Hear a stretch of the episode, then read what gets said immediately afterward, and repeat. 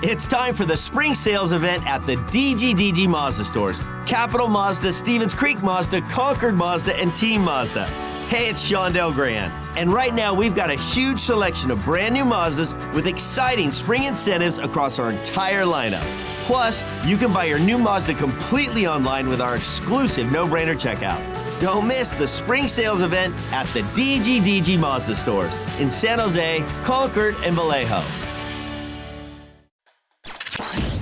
We're getting you ready for the game on The Build Up with news from around the league, interviews, highlights, and more. Here's your host, Ted Ramey.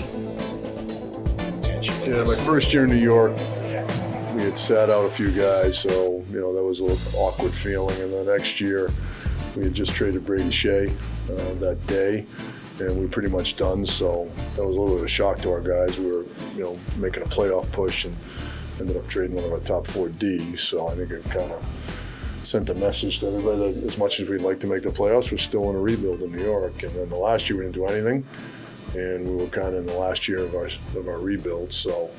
Um, you know, this is a little bit different. You know, guys, I'm sure there's some guys wondering what's going to happen, and I'm wondering what's going to happen too. I, you know, it's you never know. In the way things have gone this year, I think there's going to be some more deals It might shock some people. I'm not saying from our end of it. I'm just saying in general throughout the league, the way the league has gone this year. So sit tight. Who knows what's going to happen?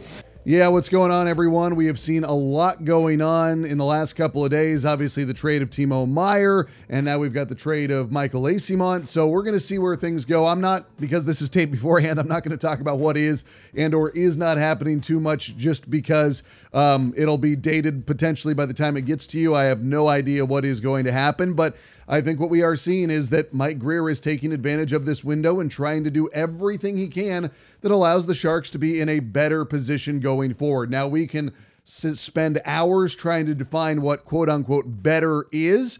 Um, but it's obviously not being a team that's languishing in the bottom of the Pacific Division or towards the bottom of the Pacific Division and towards the bottom of the Western Conference. I don't think any of us really thought that this year was going to be quite like this, but at the same time, um, knowing how strong this draft class is, I think that's something that we are all going to be paying attention to and hoping that the Sharks get as good of a prospect as possible when all is said and done in the draft. Now, I am, you know, pointing out to Connor Bedard fans and everybody else, like, yeah, we don't know what's going to happen. Sharks could end up with the best record or worst record and still not end up with the best draft pick. That's a potential outcome. If you missed my interview with Craig Button that was on Morning Tide last time, I am going to play it again for you here because it really, really was good. I've gotten you know a lot of positive feedback from that one. I know that some of you may have missed it. Some of you, you know, you might only have time to listen to the you know the build up and the pregame. You might not have the ability to listen to the Morning Tide always. So I'm going to put it in here for you as well as it's one that I think is uh, most definitely worth listening to. But I mean, it is wild what is going on in the NHL this year at the deadline. This is one of the more active ones that I can remember. The big one, Jonathan Quick going to Vegas, or at least that's where it stands right now. I don't think I've seen the official tweet. Uh, but that's what it looks like is happening. And uh, as I talked to a Kings fan earlier this morning, he said, That makes my heart hurt. And I said, Yeah, I would understand why. Um, you know, obviously, Jonathan Quick was on the Kings for so many of those championship years. And, you know, when they were elite going up against the Sharks. And even though I didn't like him when he was playing for the Kings, um, you know, his representation for the United States at the international level, um, and just you respect his game overall. It was, you know, it was a huge reason of why those Kings teams were able to win Stanley Cups. And, you know, the, the respect I have for Quick um, is through the roof. And uh, I don't like seeing him going from one Sharks rival to another in Vegas. So this will be one to pay attention to. But again, uh, the point is, things are changing um, and you know i like i said i don't want to speculate too much about what is happening or what is not happening or what is going down just because it could be potentially dated by the time we get to tonight's game and um, that is that is part of the reality in the NHL, and these guys know it. I know that I saw Sheng Peng post earlier today on NBC Sports California or the website NBCSportsBayArea.com that um, you know James Reimer and Nick Bonino do acknowledge that you know they do enjoy their time in San Jose. I think the quote from Bonino was, "I've made it clear with Mike and Quinny, I really enjoy it here. I love playing here." That's what Bonino told San Jose Hockey, Hockey Now. He went on to say, I love playing here. And according to San Jose Hockey Now, Reimer echoed that, echoed that same message. So, you know, you pay attention to that for whatever it's worth. I know that I do. Um, but yeah, I mean, there's a lot going on. The trade deadline is at the time of this recording about uh, 23 hours and 45 minutes away. So again, a lot could happen between then and now, and it's exciting. You know, I, I got to admit, it is exciting. I think we're all just waiting to see what happens next, and um, you know, hope that it leads the Sharks to a future where they are competitive sooner rather than later. But uh, game going on with St. Louis uh, coming up in a few hours. That'll be a fun one. Obviously, we don't know what the lineup's going to be either, and uh, it makes it all that much more fun. But I did want to play this interview uh, from Craig Button for you. We just kind of talked about what was going on with the Sharks. Uh, Mike Grier, the Timo trade, and everything that's been going on. Again, I really think you'll enjoy this, and uh, here you go. All right, we now have joining us on the Sharks Audio Network. It is Craig Button with TSN. Craig, what's going on, man? How are you doing? Yeah, oh, I'm doing good. Hope the same for you, Ted. Uh, in San Jose on this Tuesday, February 28th, uh, broadcasting the Montreal Canadiens uh, game in, in San Jose. So, you know, you got two teams that uh, you know, we're looking ahead to the draft, and obviously they're in uh, they're in uh, rebuilding mode mm-hmm. certainly. So it'll make for an interesting game, some new faces and new places, and you know, uh, everybody wants to make a good first impression, right? So I think you'll you'll see that from a few of the Sharks players, and uh, certainly uh, Denis Gurianov, who comes over from the Stars, will want to do the same for the uh, Montreal Canadiens. Well, you used the R word there, rebuild. Mike Grier was I won't say hesitant, but he almost argued that it was a matter of semantics. Do you think what the Sharks are going through right now classifies as a rebuild? Well, when you have uh, when you have Logan Couture and you have Tomas Hertl and and you you you you look at Erik Karlsson and and and player, I mean these are long term contracts and long time long time uh, San Jose Sharks. So it, unless you're going to start moving those players out, right? Like, I mean, unless you're going to start moving those players out, well, then to me, semantics, we can do the semantics game all we want. You, you're not building, you're rebuilding around them, right? Like, I mean, you're not taking the, you're not taking the, the, the building to the ground. You know, the, the, I mean, the easiest thing to do is just take a wrecking ball and blow it all up, right? Yeah. But you know, obviously the Sharks need some renovations, and that's why you know we can all debate whether it's a rebuild. I mean, they're trying to rebuild, but if if if it wasn't a rebuild, it would be what Chicago is, who did burn down the house. They yeah. did burn down the house. That's that's a build. That's tearing it down. I don't think the Sharks are doing that. I think they're trying to rebuild and rebuild around some core players that have been really good players for this team for a long time. So then let me play devil's advocate. Then why not keep the 26-year-old Timo Meier going forward? And I'm not I'm not trying to undermine my GM. I'm just saying that that's the question. If you're if you're trying to build around those pieces, why not keep the 26-year-old power forward?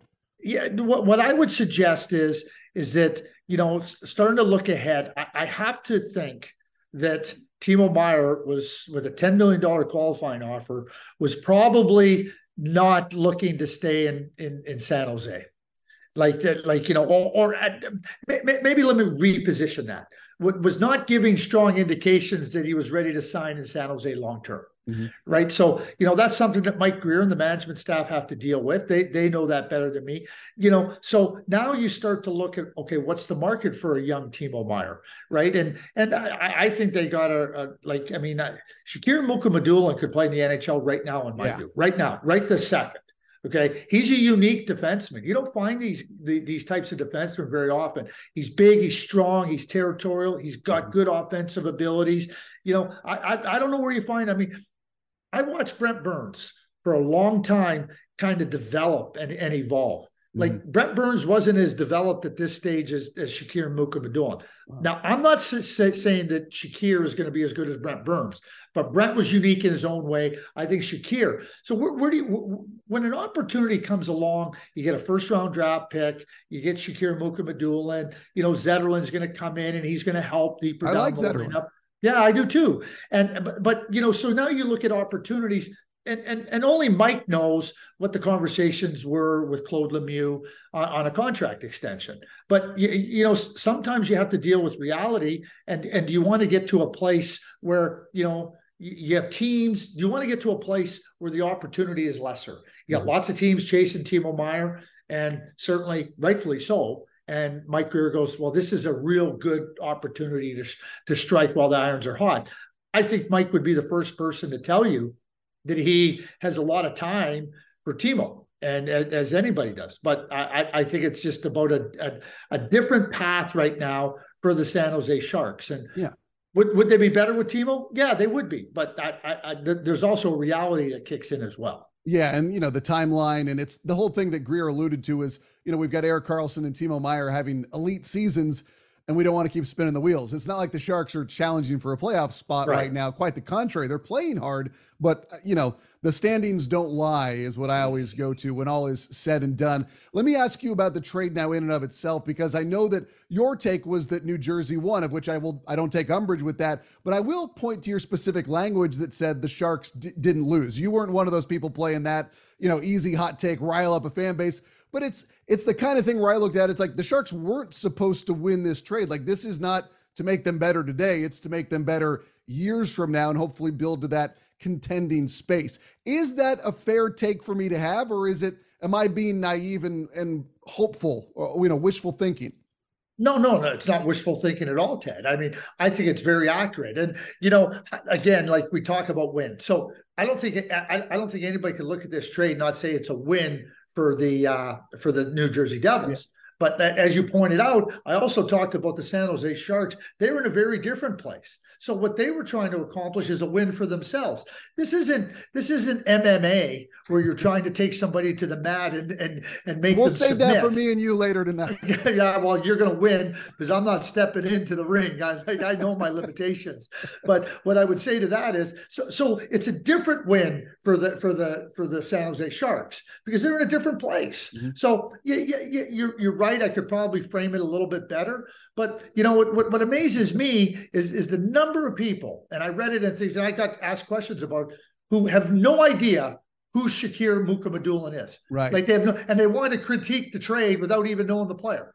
Uh, when I like, he's a, in my view, clear cut top three defenseman has the potential to be a top pair defenseman. I just talked about where he stands, right? That's a massive win for, for the San Jose Sharks for where they're at. And and I don't want to diminish what they did in, by, by, talking about the New Jersey Devils. The New Jersey Devils are about here and now and trying mm-hmm. to make a real serious push. And that's that's where I said a big win for the, for the New Jersey Devils. But yeah. no way is this is, is the trade for the San Jose Sharks insignificant or not a win for what they were trying to accomplish. Yeah, and again, I'm just playing devil's advocate. No, no, people- that's good. No, it's good. But because one of the things with language is language language instructs. Mm-hmm. and so you know it's always important as you know i'm not telling you anything you don't know you know trying to use language better to to, to paint uh, a, really balanced uh, picture that gives proper context. That's always good. So it, it helps me as well. Well the thing that's hard about this though is that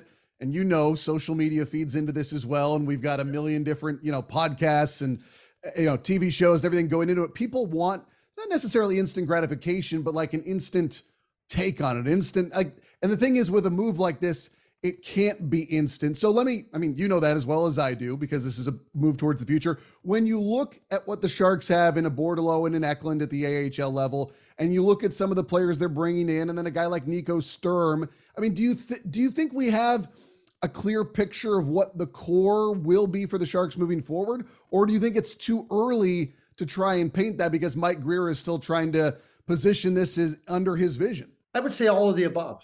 You, know, Mike has a very, I, I, think, a very clear view of uh, of how he wants to see a team constructed. I mean, he was part of good teams. He he's gone through the process, you know, as recently as the New York Rangers, you know, yeah. working alongside Chris Drury. So so I think that Mike has a very clear a clear idea of how he wants a team to look. And th- th- there's not just one cookie cutter template, Ted, for how a, how a good team looks. It can look in many different ways. I think Mike knows what he's looking for. So when you ask me about core players, I mean, I mean, William Eklund was a top pick. Thomas Bordeleau, to me, is, is, is, an NHL player. He screams NHL player, long time, forever. You know, they just make a trade for Henry Thrun.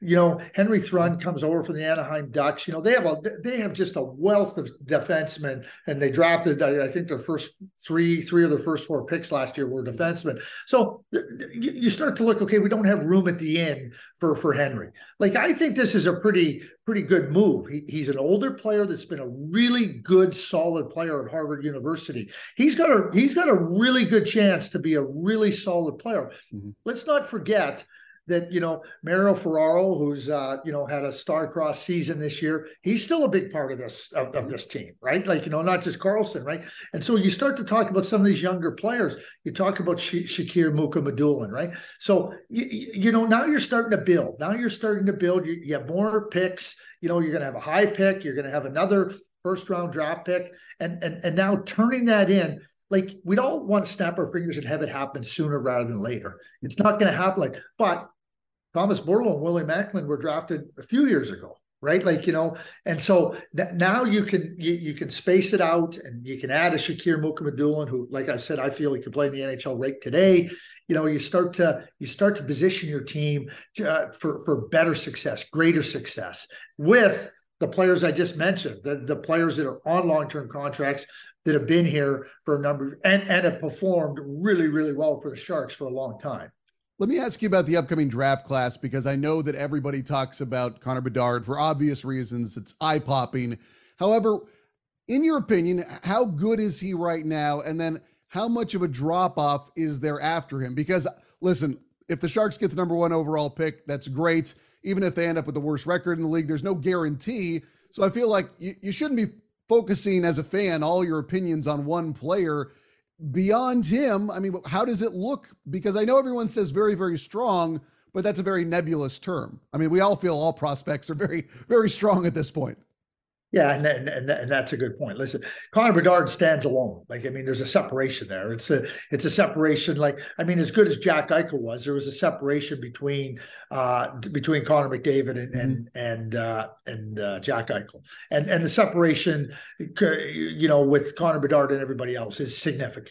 And so, like, but it's not just about one player. This is like we, we he's he's a franchise defining player. After that, and I'll be very clear on how I define strength after that, the like you know you have Adam Fantilli, Leo Carlsson. I clearly see as number one centers in the National Hockey League, big, strong number one centers. You have you have uh, Matvey who's who's a very interesting player, but certainly um, projects as a as a top offensive uh, winger. So when you start to look, and, and I just use those first four players, but after that, there is how I define a depth in a draft is the quality of player, not just players that could play. I think there's a lot of first and second line offensive players available in this draft. I think there's a lot of top three defensemen. Maybe not a clear cut number one. Mm-hmm. You know, somebody could emerge in time, but defensemen to me clearly look like they can play top pair minutes or certainly be a number three defenseman on a second pair. You know, so when I look at that and I see that going deeper, deeper down into the draft, deep, like I'm talking, when I say deep, I'm talking 16, 20 picks that to me is quality. That's strength. It's not just about, oh, yeah, it's pretty good. If you can get players that can play in the top two lines and add offense, if you can get defensemen that are top three defensemen, I think that that's a, a pretty good indication of a strength of a draft. And are they all going to turn out? No, we, we know that just from history. But I think going into this draft, that's an opportunity. And there's different types. There, there's a winger like Colby Barlow who's big and strong, a powerful and scores goals. Edward Shala, who I think, you know, I think teams. I've had a number of talks with different uh, uh, people from organizations about Edward Shala. I said, be careful. I said, what you don't want to do is make the same mistake that people made on David Pastrnak. David Pastrnak was playing in the league, ended up with a back, you know, maybe, and, and now we're talking about one of the NHL's superstars.